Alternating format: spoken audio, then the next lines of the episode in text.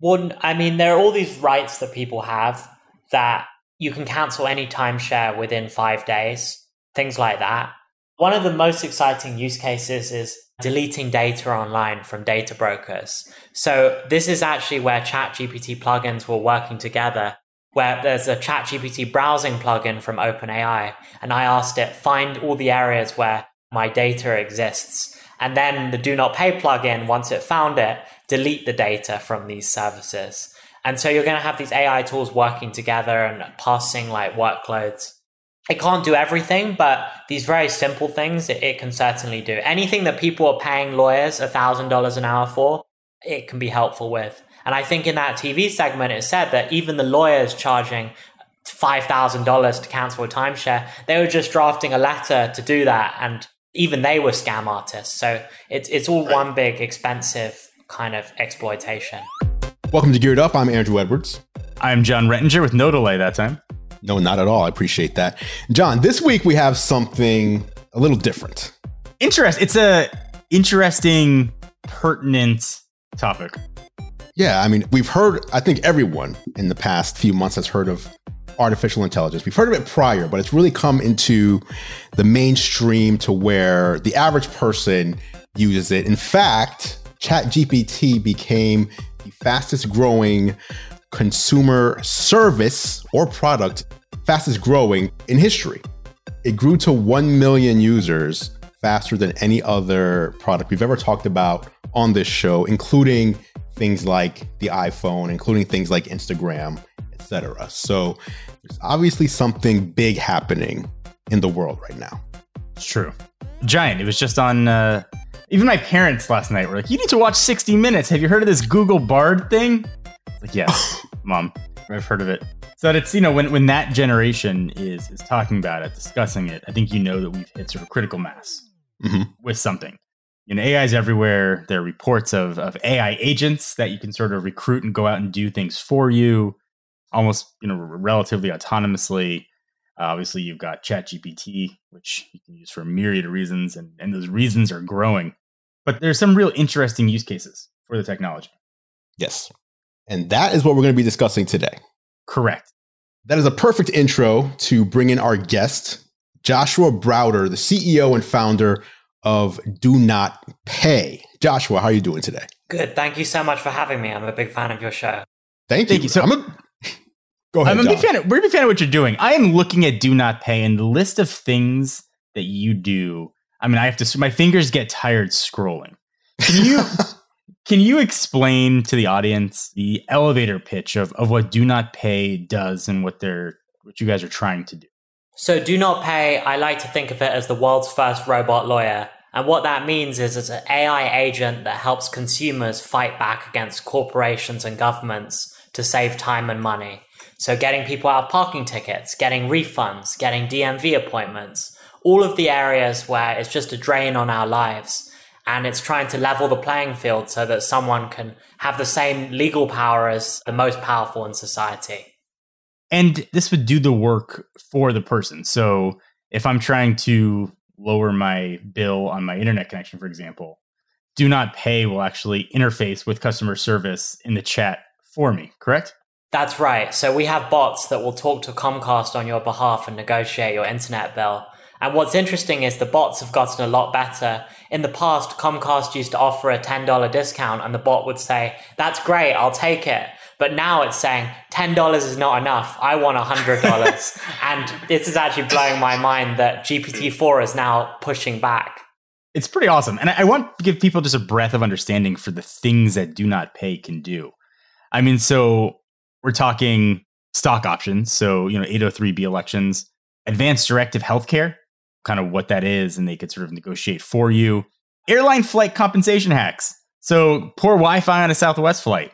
Analyze terms of service for you. If you really want to know what's inside of TikTok's terms of service, you want to know what's in Facebook's TOS, it can analyze it for you, which is probably a topic I think we should have and talk about. It can talk to animal control for you. It can even annul your marriage if you'd like. It can appeal banned accounts, appeal parking tickets in Eddie City, appeal toll booth tickets, speeding tickets, help you get a birth certificate, breach of contract, burner cards, break your leases, get around phone verification type things, cancel subscription services, cancel timeshares, cancel anything, car lease negotiation. I mean, this, like I said, when I had to keep scrolling, the use cases here are endless. This is imagine like a just a tip of the iceberg sense of what the technology is going to be capable.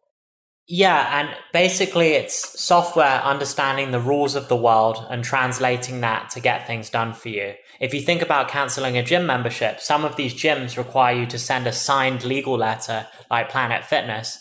AI will just do that in a second and send it off. And so it saves people time and money. Yeah, I had to cancel my LA Fitness and it took two days to get that done. When you mentioned canceling timeshares, I was like, what? Like that's almost that's virtually impossible to do. So that's interesting. Obviously, starting a company like this, there had to be some sort of impetus. What's the story there? I seem to remember like the Do Not Pay app has been on my phone. I feel like for like seven years or something. Like I've been using this service for a very long time, not regularly, but using it when need, when a situation would arise. But I seem to remember parking tickets in particular being a major focus, at least at the beginning, if I'm not mistaken. That's right. So, as you can tell from my accent, I'm originally from England. I moved seven years ago to study here in America. And I'll use the excuse that the Americans drive on the other side of the road, but I got all of these expensive parking tickets, probably because I was a terrible driver. and I learned something, which is if you know the right things to say, you can get out of your tickets. And so I started Do Not Pay just to help my family and friends. But it turned out everyone hates parking tickets and it went viral. and I, I've been working on it ever since. Joshua, what's your background? How did you get here? It was always my dream to study at Stanford. I taught myself iPhone app development using their videos. And so I thought if this is what the YouTube videos are like, one could only imagine what this university is like. So I studied there and I've never worked on anything else since Do Not Pay since then. So this started while you were in college. That's right.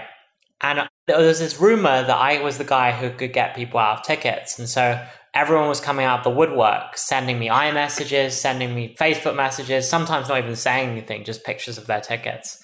And I was spending all this time copying and pasting documents in Microsoft Word. And I thought, this should be an app. And that's how I got started. Okay. So you started with parking tickets, hence the name Do Not Pay, which is do not pay your parking ticket. Use this yeah. service instead. We'll get you out of it.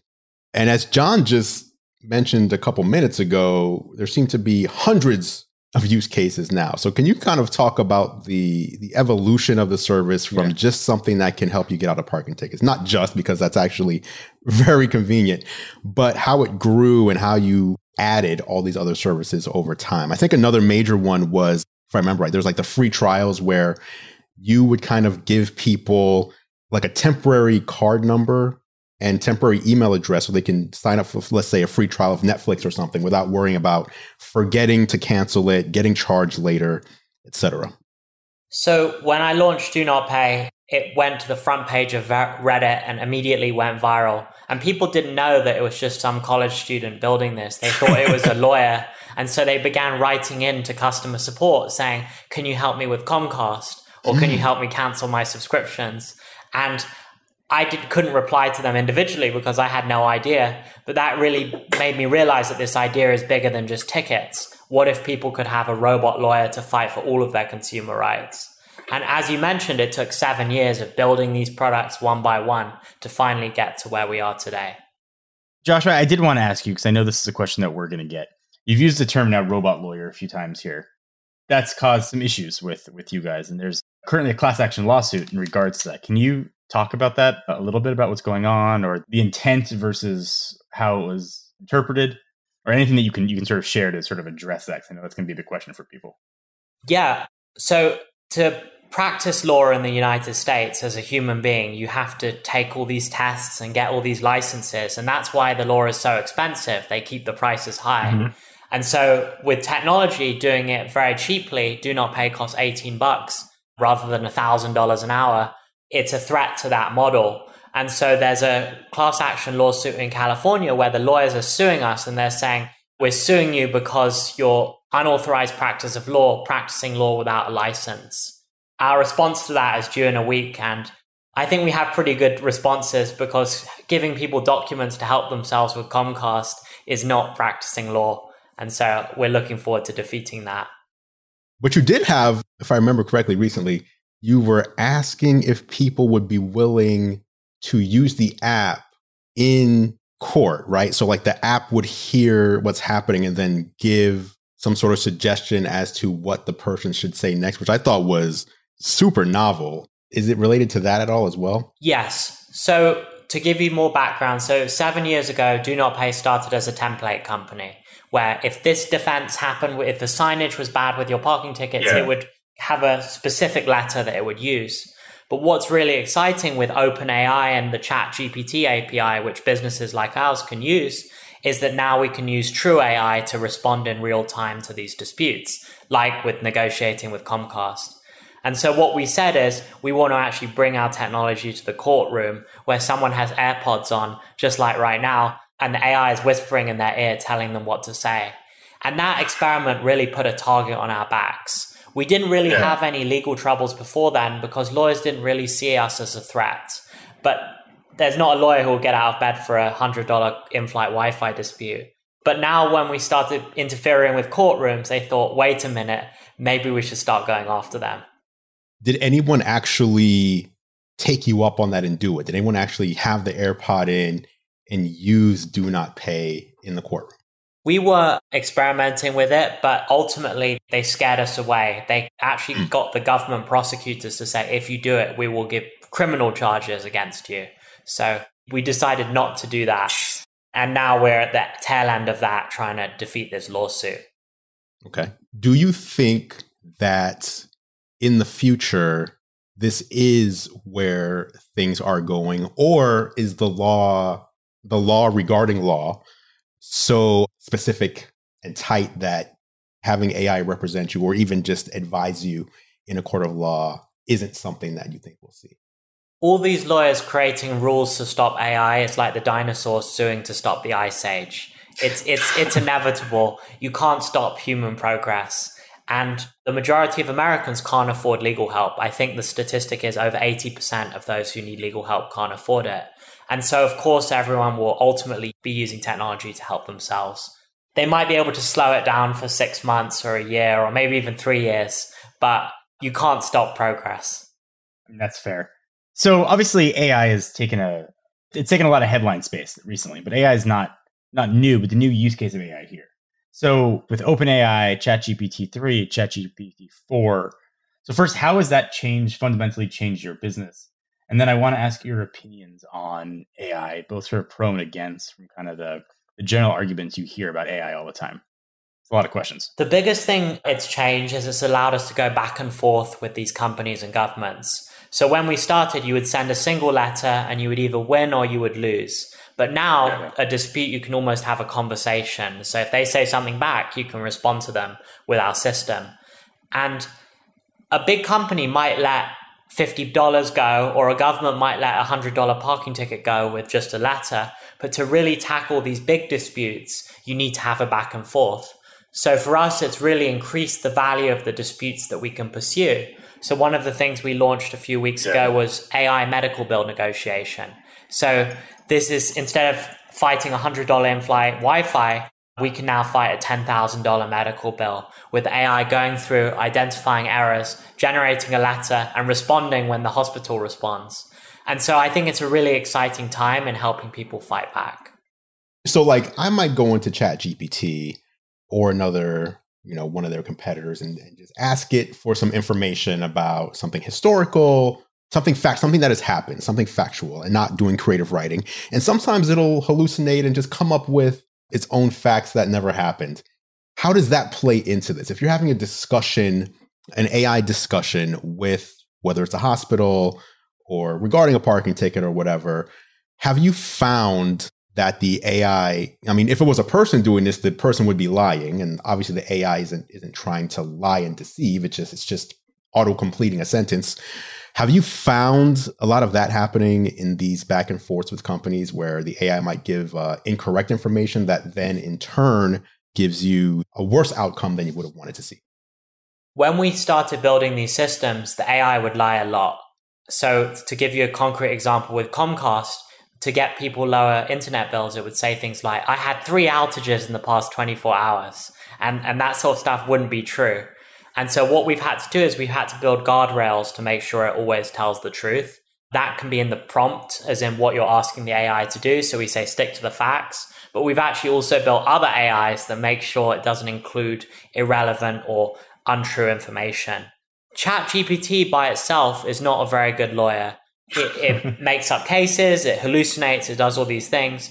But what it is good at is if you feed it maybe 100 documents and you say, based on these 100 documents, write an argument to get someone out of an internet bill, then it is very focused. So ChatGPT is almost a good freshman college student, but we have to send it to law school to get it over the edge.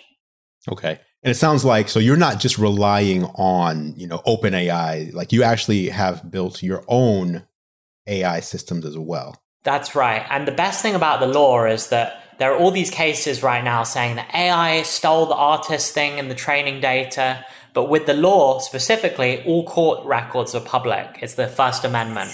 And so it's the best training data for any AI. And that's why I think this is going to be the first big use case. I wanted to ask you, Josh, as a you're obviously an expert on AI, whereas Andru and myself are, let's say, active observers, I think, on it.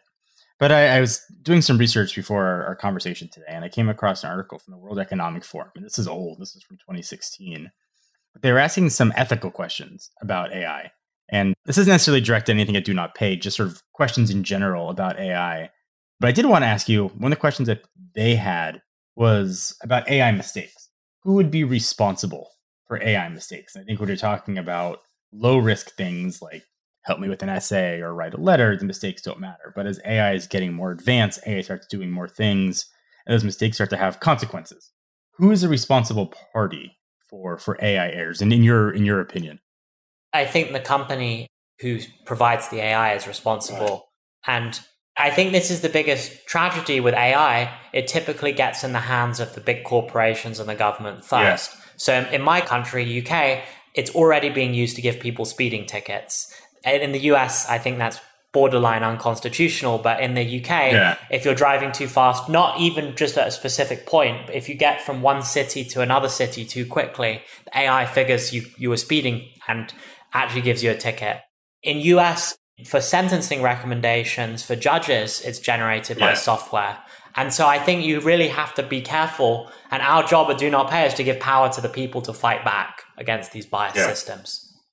And that's that's actually a, good transition. I want to ask too: How do you think people in general and uh, developers and people are using these tools can fight AI bias? Which sounds ridiculous, but the code is done by humans. There were some issues where software is used to predict future criminals, and they were showing bias against some certain nationalities. How can we create a level playing field, or just based on the nature of AI, are they eventually going to? Is there going to be bias inherent in them, just like there are in people? I think that the best thing about AI is that it can't be biased if it doesn't have the information to be biased about. So, what I mean by that is you don't need to tell the AI what gender the person is fighting the ticket or what gender someone wants to lower their bill. It doesn't sure. even have to have that information. And so, what we try and do is we try and exclude any information that's not relevant to the case. It's just about the sign with the parking ticket and things like that. And that's how I think people can prevent bias. Go back to the ethics real quick for who's responsible. I'm, I want to get yeah. a alternative take. So obviously AI, there's a AI can mean a lot of different things. One AI that we've talked about a lot is self-driving, self-driving vehicles. Yeah. Right.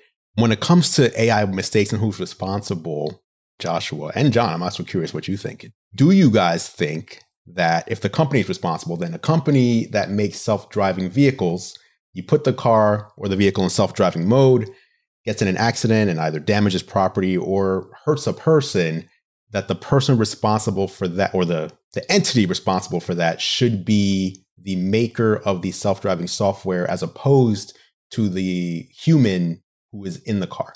I mean, you got to assume the first time that gets to uh, higher courts, that's going all the way to Supreme Court, and then we'll get oh, a precedent. Sure.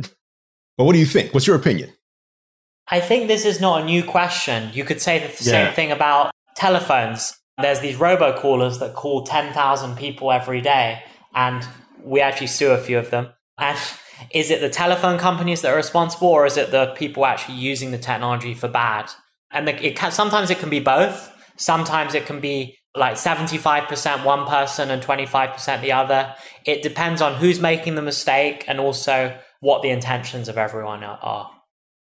I think that's fair. I think when I try to talk about AI with people, it's a topic that I come across regularly.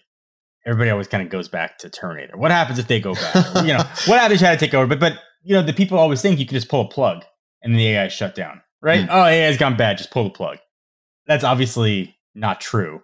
But I think what I think what people are asking, they don't necessarily know what they're asking is how do we stay in control of a complex intelligent system? Like how are we the ones in control, or are we ultimately just not going to be controlled? Like a child, you birth it into the world, you hope for the best. It seems like every three weeks the AI is making years of progress. So, like the, the yeah, past yeah. few weeks, the big development was this auto GPT stuff. Yeah. So yeah. It, the, these are bots that can go on websites and do clicking, which is which is very useful for us actually. And when we were deploying it, we were actually very worried. What if it goes crazy? And so you really do have to build these guardrails, but I don't yeah. know how long the guardrails will last. It's interesting that OpenAI itself hasn't launched an auto GPT type thing. It's been the open source community. And I think that's where things will get dangerous. These big companies know how to create limitations, but the open source hackers, they don't really think about ethics or consequences. They just roll with the technology.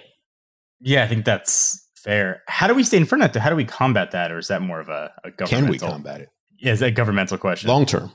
You can't rely on the government because we live in a global internet and things like that. And maybe in the US they'll stop it, but then in China or Europe they'll keep it going. I think the solution is actually more AI. So we're going to have AI that tells us whether this image is real or not. And so it's an arms race between the good and the bad, and hopefully the good win. I mean, that's uh, yeah, it's a question of who's going to watch the watchers. Well, the watchers, watchers are going to watch the watchers, but you know, who's going to watch the watchers watching the watchers? That leads me to another question. I was watching your Twitter account recently. I've just been observing some of the upcoming the Chat GPT plugin that you guys are working on. So basically, yeah. Chat GPT is going to be launching uh, several plugins that add functionality from different services. Like uh, I think like DoorDash, for example, you can use Chat GPT. What should I eat tonight? Here's what I'm feeling. What restaurants are open? Okay, order this for me. Right yeah. in the Chat GPT conversation. But one of the plugins that's coming is a Do Not Pay plugin where you can have this conversation within ChatGPT using Do Not Pay, and Do Not Pay will take actions on your behalf. So, talking about who's watching the watcher and the watcher's watching the watcher and all that, one example you gave, and I want to get into a few of them, but one of them that I saw, I thought was super interesting, was trolling spammers. So, if you're getting spam in your mail, someone trying to trick you into giving them money or whatever it might be, you can forward this message to do not pay. And do not pay will then, well, you have a few options, right? You can just give them a little spam back, or you can engage in an yeah. endless conversation back and forth where it's actually do not pay engaging in an endless conversation with the spammer and you're just kind of left out of it. You're just annoying the spammer, right? Yeah. First of all, what was the inspiration for this before I get into uh, my next question? The inspiration was a public service for every minute that the spammer is wasting chatting with an AI, they're not spamming other people. And no one likes to receive spam emails, texts, and all of this stuff. Yeah. And so you can pay it forward without having to do anything and waste their time. Okay. So, first question How long before it's just spammers also using AI? And then it's just AI having a conversation with another AI, and no human is even involved here. It's just almost for no reason going back and forth. We've already seen this. So the spammers are using AI, we're using AI, and the AIs are just talking to each other, wasting each other's time. Even in those cases, though, we're wasting the scammers' money because we are uh, burning their computer systems. We don't charge our consumers for the emails. Yeah. And so it's just about wasting their resources. Okay. And then another one I saw, I saw a developer respond to that tweet. I think they might have quote tweeted it. I wasn't sure if you saw this, but basically, they make software.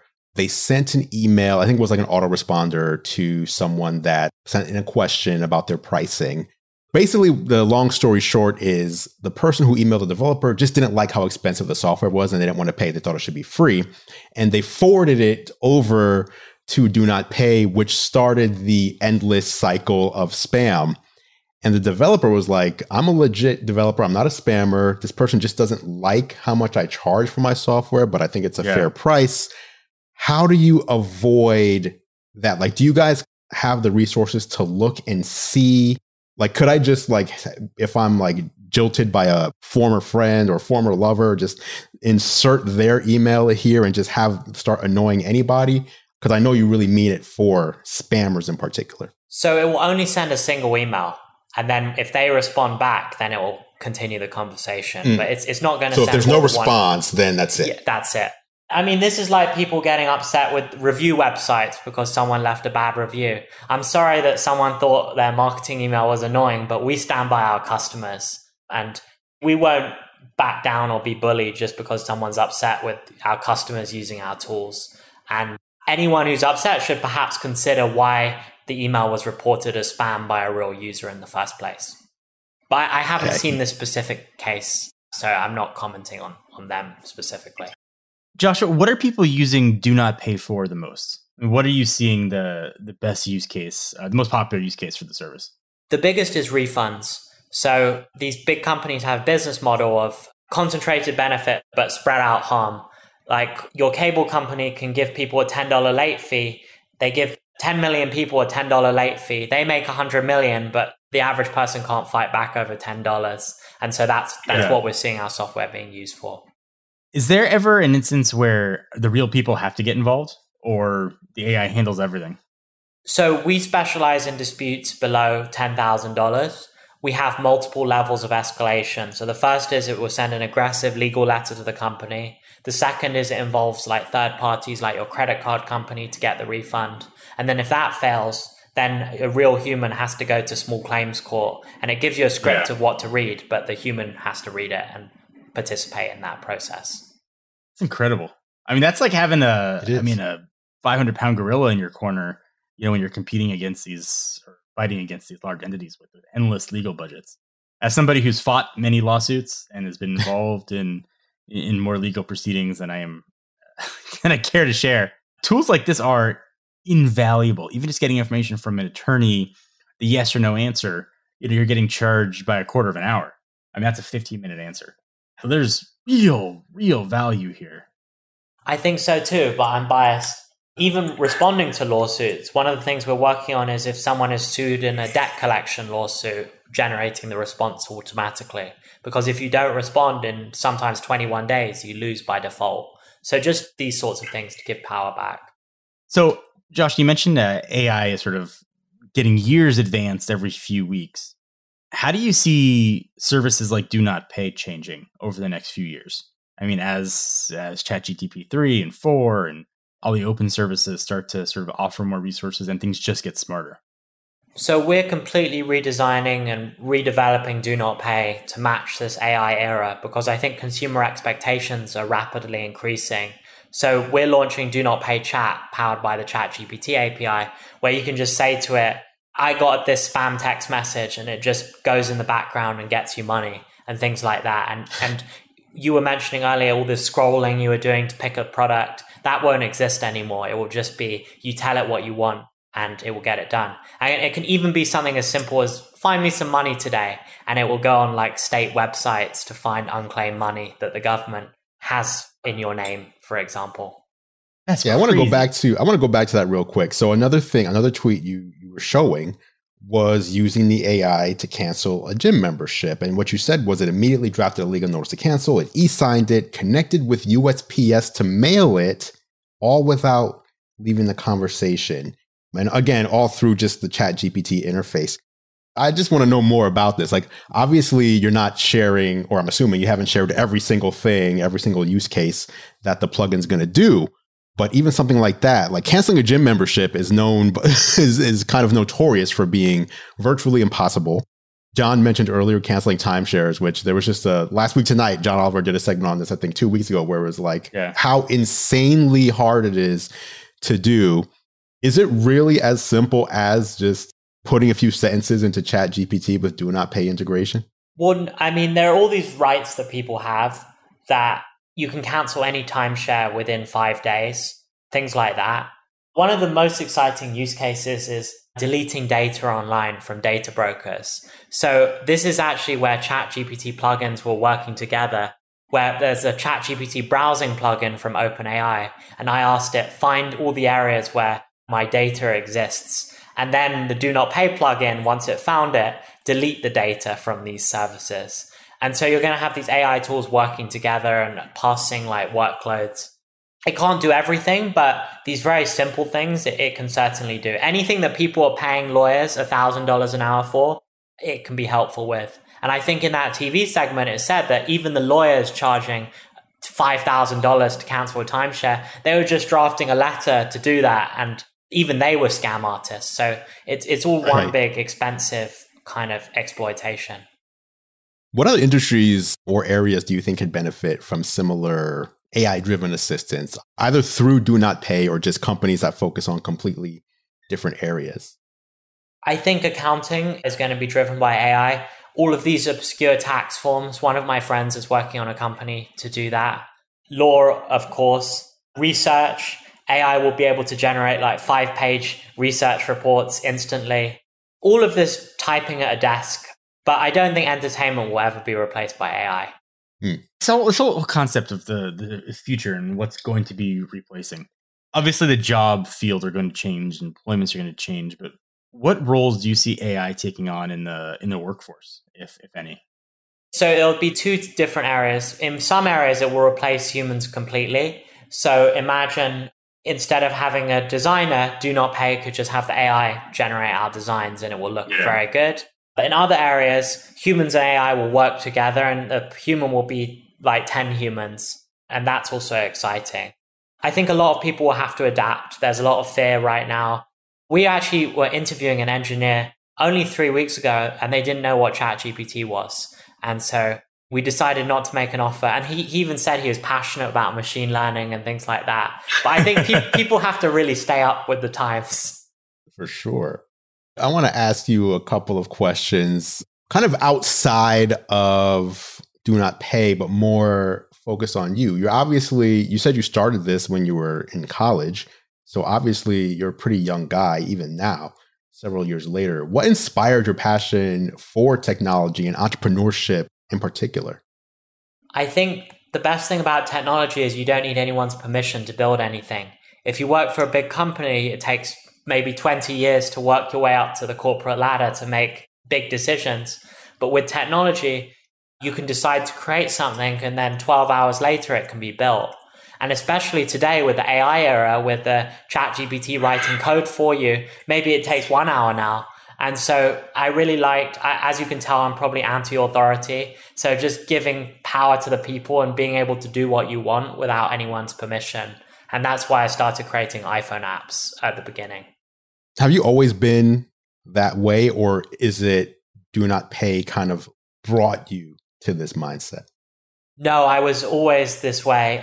My first kind of commercial iPhone app, there's a, a famous sandwich chain in the UK called Pret a Manger. I think they have a few chains in New York as well. And I just created the Pret a Manger iPhone app in the UK without any copyright permission or anything like that. And the legal department were trying to get it shut down until they realized it was actually just a 15 year old doing it. And then they backed off of it. So I was always fighting back from the beginning. And then before we get into the more general tech topics, just I love talking to other entrepreneurs and learning. Who are your role models or influencers in the tech industry? I was very fortunate. I met Warren Buffett actually when I was starting Do wow. Not Pay. And I asked him what was one time that he fought back against authority. And he told me the story of, I think maybe 60 years ago almost, where he sued a company in small claims court as Harper's Magazine, which still exists today, to, because they weren't canceling his subscription and still sending him bills. And that's actually what made me realize to expand to that specific use case, canceling subscriptions. And so I think you can learn, one can learn anything from just chatting with these people and seeing what they have to say, because they're a lot older than me, but I am getting old myself. so, Josh, let me ask you some general tech questions. Help us get to know you. We talk a lot about general technology here Android, iPhones, sort of new consumer products that are coming. First of all, what phone is in your pocket? What phone do you use? The most recent iPhone. And have you have you always been uh, been an iPhone guy? Have you dabbled in the Android side? I went straight from BlackBerry to iPhone. I missed the BlackBerry, but I'm not an Android guy. That's fair. And Andru, I wanted to ask you if you saw the news that came out today with just like a slew of information on next gen iPhones as well as next gen software uh, at WWDC. No, I, I, missed today. Anything that came out today, I probably missed it because I was studying for this. So what what came out? All right. So I'm just gonna I'll give you the highlights of everything. Let's do it. Uh, iPhone 15 and 15 Plus rumored to feature frosted glass backs like the Pro models. Okay. Nothing too exciting. I know no. you and Sam got way too excited over home buttons, but it does appear that uh, the home buttons will remain, but an action button will be there instead of a profile switcher. Yes. So that was something. Apple savings was announced today.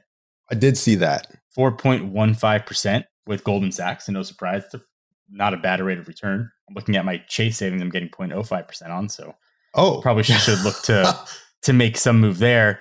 iOS 17 to support side loading to comply with European regulations. Uh, that's interesting. A pretty giant, juicy story. I don't know what that's going to do for Apple's privacy and security concerns. Joshua, any thoughts on third party app stores on iOS? We really don't like Apple. We have an iPhone app. We've been fighting with them for yeah. years. And so I think Apple, out of all the tech companies, is the most evil. Maybe you guys disagree with that. Um, but you're going to see so many creative apps. Like there'll be an OnlyFans app, there'll be all of these apps that Apple would never allow. And maybe we'll have an unofficial do not pay app that does the more controversial stuff as well. So I think it'll be good for innovation. What about security and privacy? The iPhone is built so that all the apps are sandboxed. I don't think it's going to cause a security concern. In terms of privacy, it's, it's not too different from using a web browser. These big companies like to scaremonger people into conveniently yeah. paying them 30%. And I think people are good at taking their own decisions. Fair answer. I have a question. So, usually, when I meet someone who thinks Apple is evil whether it's from a developer side or just a, a user side, they are not carrying an iPhone in their pocket. So explain, explain how uh, you have you hold that belief, but still carry an iPhone and use a Mac. I have to put two hats on. I have to put the small developer hat on and then the consumer hat on. As the consumer, it's, it's a really great product. But as a developer, it's clear that they write their policies in a way that's an evil monopoly. and the way they change it, they really care about maximizing their own profits. And I've been squeezed, my friends have been squeezed. If you look at OpenAI, I don't think Apple will actually let some of the AI transactions go through on ChatGPT when they have an iPhone app. I think that's actually one of the biggest limiting factors to AI and ChatGPT as an iPhone app, Apple aren't going to let you subscribe to ChatGPT without paying them. They're not letting you mm. pay Twitter creators without them taking their own cut. So they're just trying to extract yeah. the tax. Interesting. I have more news, but I, Josh, I do want to ask you. So, someone who's going to sign up for Do Not Pay, I'm going to sign up right now. I have to give my email address or phone number, and then after that, I have to link a bank account or credit card. I imagine those things give people a bit of pause. Can you kind of explain that decision and what's happening there? Yes. So do not pay costs $18 a month, payable by bank account or credit card. Some companies, they work for their users. So with us, we work for our users because they pay us. Other companies like Facebook, the users are the product. When I started Do Not Pay, it just went viral. It was completely free. And so I was thinking about various business models. Yeah. But I decided that we don't want to sell data and we don't want to sell targeted ads. And so the only other solution is have people pay us. How easy is it to cancel, or does someone need to use the Do Not Pay bot in order to cancel Do Not Pay? It's very easy to cancel. It's just settings and one click. People sometimes forget to cancel and then we refund them. We have to really be at a high level of kind of brand awareness with this because that's yeah. what we're fighting. Right, exactly. so, Andru, other news 2024 iPad Pro model to get thinner hybrid OLED. Nothing too exciting there. But what the Watch OS 10 is being described as Apple's biggest software update since 2015, which is when the original Apple Watch came out. Correct. Don't know what that's going to entail, but they are saying a major update with bigger enhancements, including an updated interface. I don't even so, know, huh? maybe not a honeycomb list of icons anymore. Maybe actual active widgets on there. Mac Studio will not be a one off product. Gurman confirmed new MacBooks will be announced in June.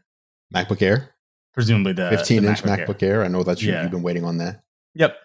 And those were sort of the big the big news and story for the day. And the MacBook Air should launch with an M2 instead of an M3 and should be a five nanometer and not three, like the M3 is expected to be. which is the same processor. What's interesting is I also saw Gurman say there'll be so updated MacBook Air for 13 and 15. But what's weird is if you are updating the 13 but with the same M2, what what's Yeah. the update then? What's the update? So I think I think I think that's the question, right? Presumably it'll be some a newer version of the M2, maybe an M2 Pro. I I, don't know why they Put the that Pro in there. Air. That's cool. Don't know, but yeah, there's certainly not an update from one to the other. Yeah, that's because that's the main update nowadays. The main update with these machines, especially, it's going to be design. It's going to be the chip, and the design just changed a year ago. Last year's Yeah. WWDC actually is when they announced the MacBook Air, so they're not changing the design. So if you're le- if you're using the same, I don't know, something's weird there. If you're using Let the same you, chip, I have a 2021 14 inch MacBook Pro with the M1 Pro chip in it. Still a Okay. beast of a computer. Will I see any improvements whatsoever from an M1 Pro to uh, a M2? Like, will, will I see a, a decrease in performance? the M2 Pro you will see, but if you went from M1 Pro to M2 non-Pro, you Yeah. will not. You will not.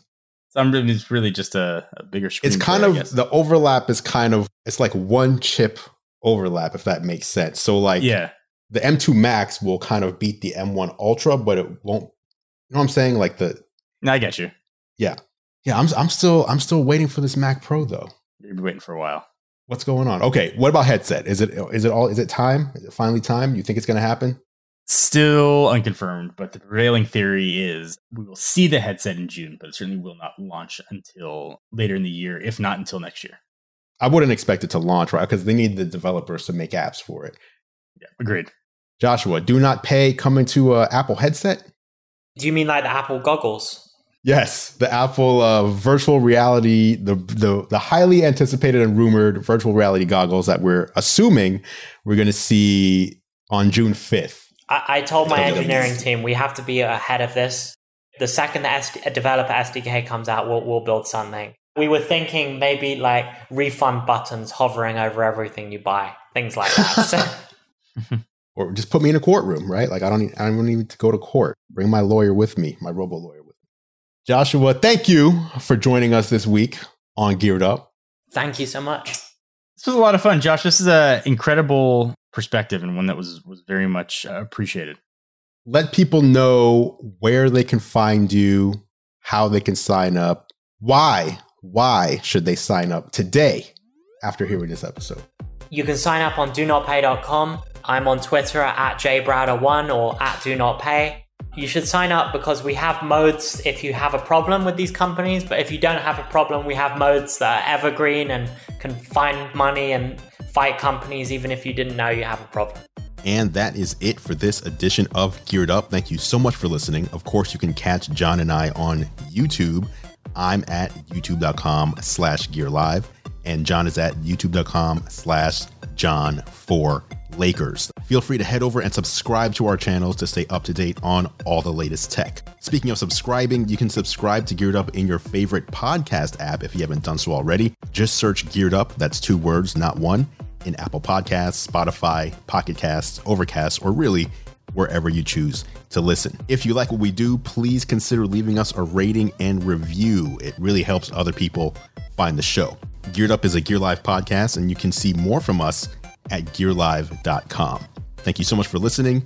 For Jon Rettinger, I'm Andru Edwards, and we'll catch you in the next episode.